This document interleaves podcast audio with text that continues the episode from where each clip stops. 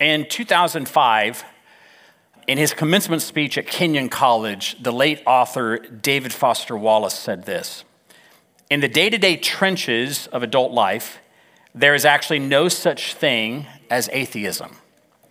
There is no such thing as not worshiping. Everybody worships. The only choice we get is what to worship. You know, for many people, uh, both in our culture, society at large, and in the church, work has become an idol. Their careers have become like worship, a religious practice, a way of life that promises meaning, transcendence, significance, and even community. Derek Thompson was writing in The Atlantic, and he said this Some people worship beauty, some worship political identities, others worship their children. But everybody worships something. And workism is among the most potent of the new religions competing for congregants.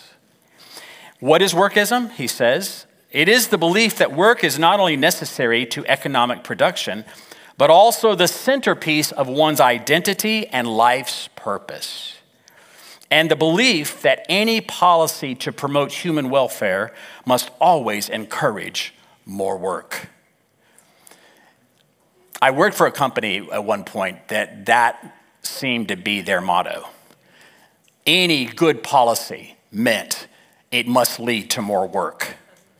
And they were willing for you to work until you couldn't anymore. And in the meantime, if they weren't so sure that you were necessary, they'd discard you very quickly. Can anyone relate? It seems to be the culture of our day. This insatiable push towards workism reduces our value to be assessed by what we do rather than who we are.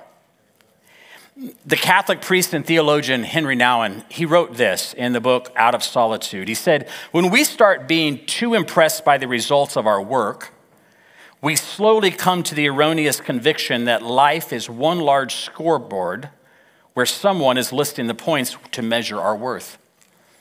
And before we are fully aware of it, we have sold our soul to the many grade givers. That means we are not only in the world, but also of the world, which, by the way, Jesus said we weren't to be. Then he continues, then we become what the world makes us. We are intelligent because someone gives us a high grade. We are helpful because someone says thanks. We are likable because someone likes us. And we are important because someone considers us indispensable. In short, we are worthwhile because we have successes and the more we allow our accomplishments, the results of our actions, to become the criteria of our self esteem, the more we are going to walk on our mental and spiritual toes. Never sure if we will be able to live up to the expectations which we created by our last successes. I have found that it is in most idolatrous behavior Either we are controlling it or it is controlling us. Brother John used to say that a lot. Either you're ruling it or it's ruling you. Most idolatries in our current days are not all bad in and of themselves. It is that they become the focus, and now instead of it serving us, we start serving it. Let me give you three signs that you've made work an idol. First, exhaustion. It seems we're always busy and we're always tired. It's the way many of us live our lives, like we're always on 11. That's spinal tap reference right there. We're always over the top, over the max. We are frying ourselves. We are searing the very neurotransmitters that are responding, and they're just fried. We're busy and we're exhausted. And, and then we start scrambling for life hacks to help us be more productive and get more out of it, rather than doing what God said take a Sabbath. And so we become, as we're scrambling for these things, we become irritable for everyone that's around us, and they don't really want to be with us. Number two, we're afraid. Fear. This often drives us to overwork more than we might realize. if I don't do it, it won't get done, we say to ourselves. Who will do it? It's got to be done. But underneath that claim is the fear that I won't be enough and I won't have enough. And isn't it Jesus who said, Why do you worry about what you will eat or drink? Doesn't your Father know what you need before you ask? When we are clamoring to get our needs met and not looking to our Father to meet our needs, we're looking at the wrong thing. Third, pride. These are all signs of potentially making our work an idol. Pride. For many of us, work is the chance to prove ourselves. It's the, this chance to prove our worth and our value. Why is busy the number one answer when you're asked, How are you? Because we want people to know how important we are. I'm so busy. And it's how we define ourselves, it's how we gain worth and value, it's how we measure whether, whether we're worth it or not. If we find ourselves exhausted or afraid or proud, chances are we've propped up work as if it were an idol, and it's not working us, or excuse me, it's working us rather than we're working it. And that's where it becomes a, a master and, and not the thing that should serve us. Now, you may be sitting here thinking, well, that is not my problem. All you boomers and Gen Xers, you're the ones who worship work. I'm younger than that. I have more balance to my life. I don't even like work.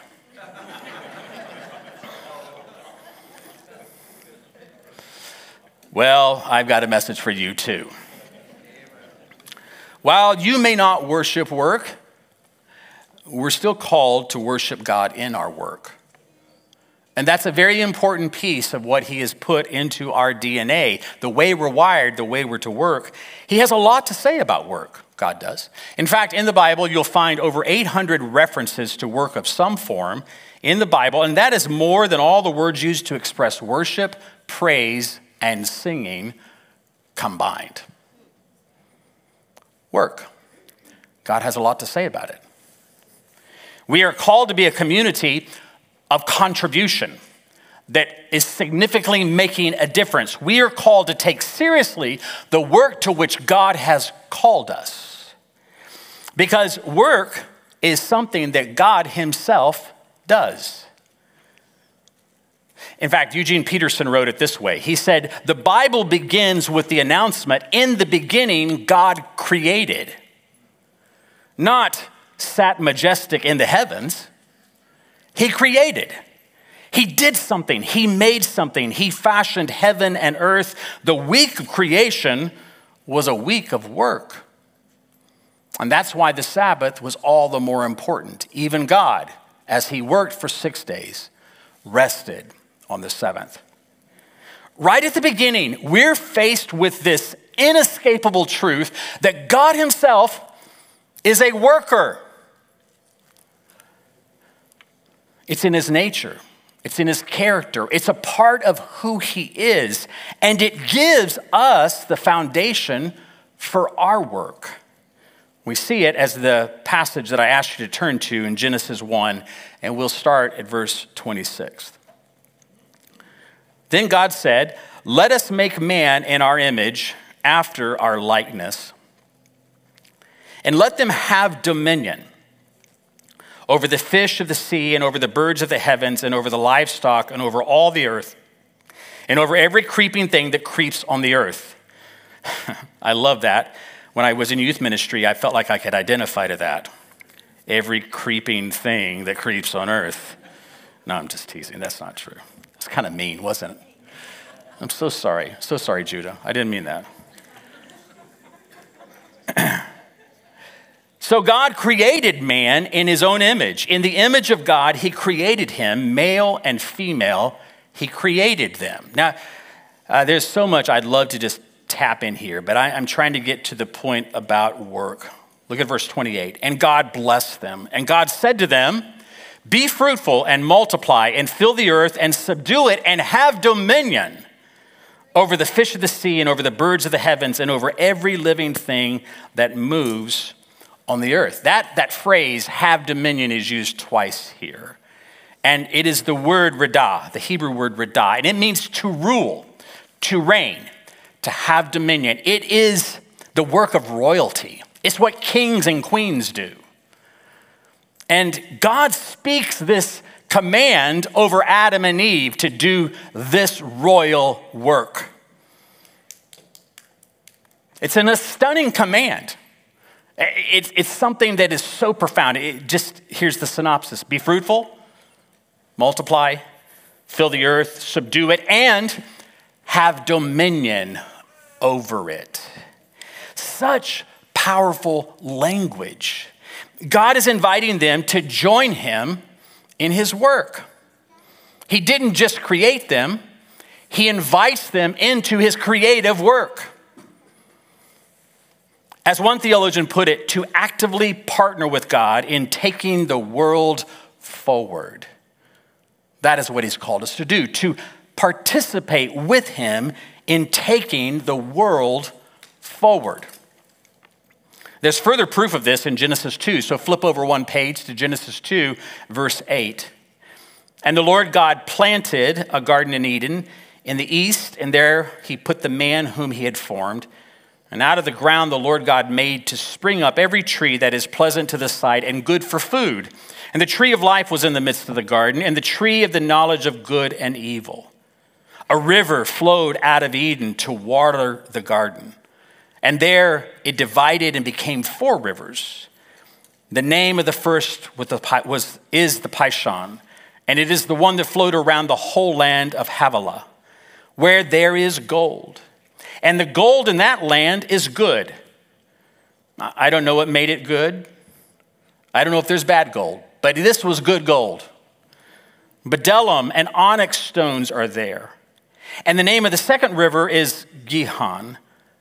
And the one that flowed around the land, around the whole land of Cush. And the name of the third river is the Tigris, which flows east into Assyria. And the fourth river is the Euphrates. And then here's the key verse and the Lord God took man and put him in the Garden of Eden to work it and keep it. That phrase, work it and keep it, those are two powerful words. Let me just give you context for them. Work it in Hebrew is abad, and it means to cultivate, to develop, to draw out potential I love that. They weren't park rangers in the Garden of Eden, they were cultivators, they were workers, they were farmers. They worked with God. They didn't just observe what God did, they joined Him in the process of what He was doing. Do you see how relational God is in this? Anybody? Anybody? You see it. He's inviting us to participate with Him. Not to just witness what he did, but to join him in it.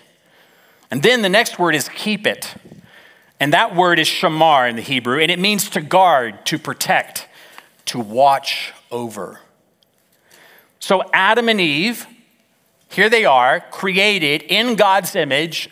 He created them male and female. And he doesn't, he doesn't just create them so that he might have fellowship with them, though that is a part of it. He creates them that they might rule and reign with him. That they might have dominion over all that he had created, that he would allow them to join and participate with him, to cultivate, to guard, to protect, to work, to steward, to develop to draw out the potential of all that God created. What a beautiful picture. Think about all that all the potential that has been drawn out of creation since that moment. I mean, think about all the technological advances and all the things that we have in this day. We're sitting here in air conditioning. Think about that potential. I'm grateful for that potential when it's 95 degrees outside. Amen? Anyone else? Yes? Think about all the potential that has been drawn out of what God created. That's the design that God had for man, for male and female, Adam and Eve, for all of us to actively partner with Him in taking the world forward. What an incredible job description. I, I just, the more I read it, the more I ponder it, the more my mind is blown that God would let us join Him What's really important for us to remember is that this was all prior to the fall. That this work that he was calling them to was prior to the fall. That before the serpent ever showed his ugly face and entered the equation, that they were invited to participate as workers. This was not a vacation, it's a vocation, it's a job that He's invited us into. Work is not evil, nor is it the result of sin. It happened before sin entered the picture. It's a gift. Work is something we are made for. We are wired for working because God Himself is a worker and we are made in His image. Something given to us by God is the design for how we are to walk it out. Now, if you're sitting here thinking, I don't like work, maybe it's time to get a different attitude about it, to look at it differently, to shift the way you're seeing it, because there is something you're missing if you don't recognize that He has called you into the work that you're doing. Now, I realize there's a whole lot of things to add to that. First of all, there is the curse of Genesis 3. After they fell, after the sin entered, God did command a curse. And indeed, it meant that work would now have pain as well as pleasure, that there would be futility and toil associated with work. But I want you to remember that before that ever happened, they were called to work. And because of that, work itself is good. It has intrinsic value. And because we are those that have joined him and participating with him in what he's doing, work is being redeemed in our midst. And we're a part of that. I love the way Tim Keller defines work. He says it's rearranging the raw materials of a particular domain to draw out its potential for the flourishing of everyone. What a great picture. Think about whatever it is that you do for work. And everyone works here, from the youngest to the oldest. You may not get paid for it, but you work, or you should. If you don't, that's a whole nother problem. Bible says you shouldn't even eat if you don't work. The way we raise our children, we should teach them how to work. I don't know how I got there, but anyway. What Adam was charged with doing in the garden is what we have been charged to do in our own work. That theology of work has carried over into what we are doing. Whether at home or in the marketplace or in the factory or in the schoolroom or in the public square or in the pulpit, we are called to work in such a way that it will draw out potential of that which we're giving ourselves to. It will grow it, it will strengthen it, it will, redis- it will discover newness of it. And in that, in that way, we are reflecting the glory of our God and we are loving our neighbor and causing flourishing for our community. This idea is such an important part of being a disciple of Jesus. He's called us to join him in this, not sit and let him do everything for us, but to gather with him and to participate with him. And this idea of being his disciple and this whole work idea is really a biblical doctrine called vocation. And I don't want to bog down in that. But vocation is something that has been long thought of early on to be only for those that are in the priesthood. In fact, that's how most of the church taught it for the first 1500 years. The vocation was something that was only for those pre selected ones, the ones that set themselves apart to be in the priesthood. That everyone else, the cobbler and the carpenter and the, and the homemaker and all of them, well, that's not holy work. Just the priests get to do that. But thanks be to God that we had a Reformation in about 1500 or so. By the way, we probably need another one. And Martin Luther helped recapture the idea that we are all called into a vocation, that it is the priesthood of the believer. It's not me as the pastor that's the one that has the holy work, and all of you get to do all the dirty work. In fact, it may be the direct opposite. no, I'm just joking. We're all called to be participants in what God is doing. It doesn't matter what you do. I love how John Mark Comer, a pastor that I really respect a lot, talks about this vocation, or specifically our calling, what we're called to. He says, We are first called to Jesus, not to something we do, but to a relationship with Him. The call of God is primarily a call to Himself. When He called the early disciples, he didn't give them an assignment, He called them to come with Him. And so the call means we go with Him in what He is doing. The purpose and the tasks and the, and the ministry, oh, that'll all come. But it has to first be about following and being with Him. Amen. Secondly, we are called to do our work as an act of worship and discipleship to Jesus. This is where what we do is actually a part of our own worship to the Lord and about the process of working discipleship into us.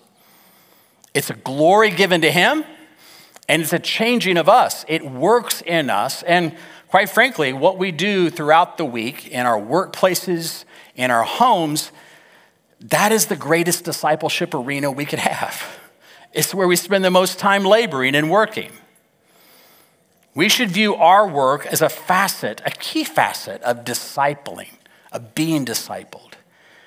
And whatever you do, it doesn't matter what you do. If you're a nurse, if you're a teacher, if you're a server, if you're an engineer, if you're a barista, if you're if you're a, a, a, pastor, if you're a full time wife and mom, if you're an engineer, if you're a, if you're a business owner, if you're a student, it doesn't matter what you do, it's the place for you to work out with God. And it is the place God will work you out. he will work you out. His daily invitation is for us to grow and to mature, and He's going to use what you do, your job, your labor, your routine, to work in you more of Him. Finally, we're called first to Him and then to what He's called us to do, but we're also called to play our role in the larger family of God for the flourishing of all humanity and for the, the evangelization and the missional work that God has called us into. Your part matters. And I, I want you to hear that. I know that I'm the one that gets to get up here and speak. But the part that you play in the work of God for the reaching of this community and this county and our neighborhoods is more vital than even the part I play. I'm called to equip. I'm called to equip the saints along with other ministries, including prophetic and apostolic and evangelistic and pastoral and teaching. We're called to equip you to do the work of the ministry. And that is the work that we're doing, not only when we're evangelizing and telling people about Jesus, but when we're living like Jesus right where we work and right where everybody can see us. Listen, for those of us with more privilege, which is most Americans, we often have opportunity that many around the world do not. To find work that can be personally rewarding and even enjoyable is a privilege that we have. And it puts the onus on us to use that opportunity to do the biblical work of justice and mercy. For to whom much is given, much is required. And so, if you have opportunity to actually have a job that you enjoy, that you find meaning out of, that you have significance with, you don't get to waste that on yourself. It's designed for you to use and help these efforts of justice and mercy and reaching the lost. Because let's remember that not all people around the world have that opportunity. Not all Christians do. Most Christians around the world don't even get the chance to try to have that opportunity. They have to do what is right before them. But that's okay because God gets glory out of that work every bit as much as He does out of ours. and that's the beauty of God. We all have a vocation, a calling that is significant to God, one that participates with God in drawing out potential, both in us and in the places where we work, while reflecting our Creator and loving our neighbor. So, my question to us today is how are we doing? How are we doing? Has work become an idol to you? Has it become the thing you serve rather than the thing that can serve you and your family? Has exhaustion, fear, and pride dulled your worship of the only one and true God? Don't worship at the altar of your career, it will fade. Or do you see what you're doing for work as insignificant, without purpose, just a way to earn a buck? It's not important. I would challenge that. I don't care what it is you're doing. The least significant thing can still give glory to God if you do it with a heart of worship to Him and a reflection that the way I do it with excellence and care and concern for all those around me will actually advance the kingdom. It will move the world forward. And each of us has that opportunity. Either way, we are called to work with God, exercising dominion over the work He has placed us in, to cultivate, to guard, to protect, to steward, to develop, to draw out its potential, to show the glory of God in its midst, to actively partner with Him in taking the world forward. I pray that this morning we will have ears to hear and hearts to obey the Word of God. Amen. We're going to gather at the Lord's table this morning. In a moment, I'm going to have those that are sharing and will participate by distributing the bread and the wine to all of us as a family. I'll have them come up and we'll pray for them. We were praying beforehand, and as someone mentioned to me, just the sense that God in His Spirit is here to heal and to bring healing to those that are distressed, that are broken, that are hurting, that are physically ailing. And I just want to put that out there because I believe that word is true. The Holy Spirit is here to do a work in our hearts, in our lives, and in our minds. And so, as you come this morning, when you gather at the table, I want you to be open to the fact that when we participate and partake of the bread and the cup, there is healing in those things. There is healing in what God is doing here. And so as you gather, look for the Lord to heal. And if you're in need of a touch, if you're in need of someone to pray with you, and if it can't be done in that group, then there will be leaders that will stand over in the corners of the building here and they will be available to pray with you. After you receive communion, go and they will pray a prayer of healing and deliverance for you. Sweetie, come on up. I'd like to ask those that are going to be serving communion, the five, five couples, to go ahead and come and gather around here. Donna's going to share for a moment, and then we're going to begin with communion. As Chris was speaking about just a godly view of what work is, regardless of what kind of work we do. I thought of the verse in 2 Timothy 2:15 where it says, "Do your best to present yourself to God as an approved worker, one who has no need to be ashamed because they rightly handle the word of truth." It doesn't matter what you do in a practical sense. God has a plan for that, and if you ask Him, He will help you. but each of us should be an approved worker. And when we take communion today, that's the place where you get rid of anything that would disqualify you and you receive His approval and qualifications. Mm. And I encourage you that if there's any part of the work, the calling, whether that's uh, your physical job or your calling unto Christ, that is eating your lunch.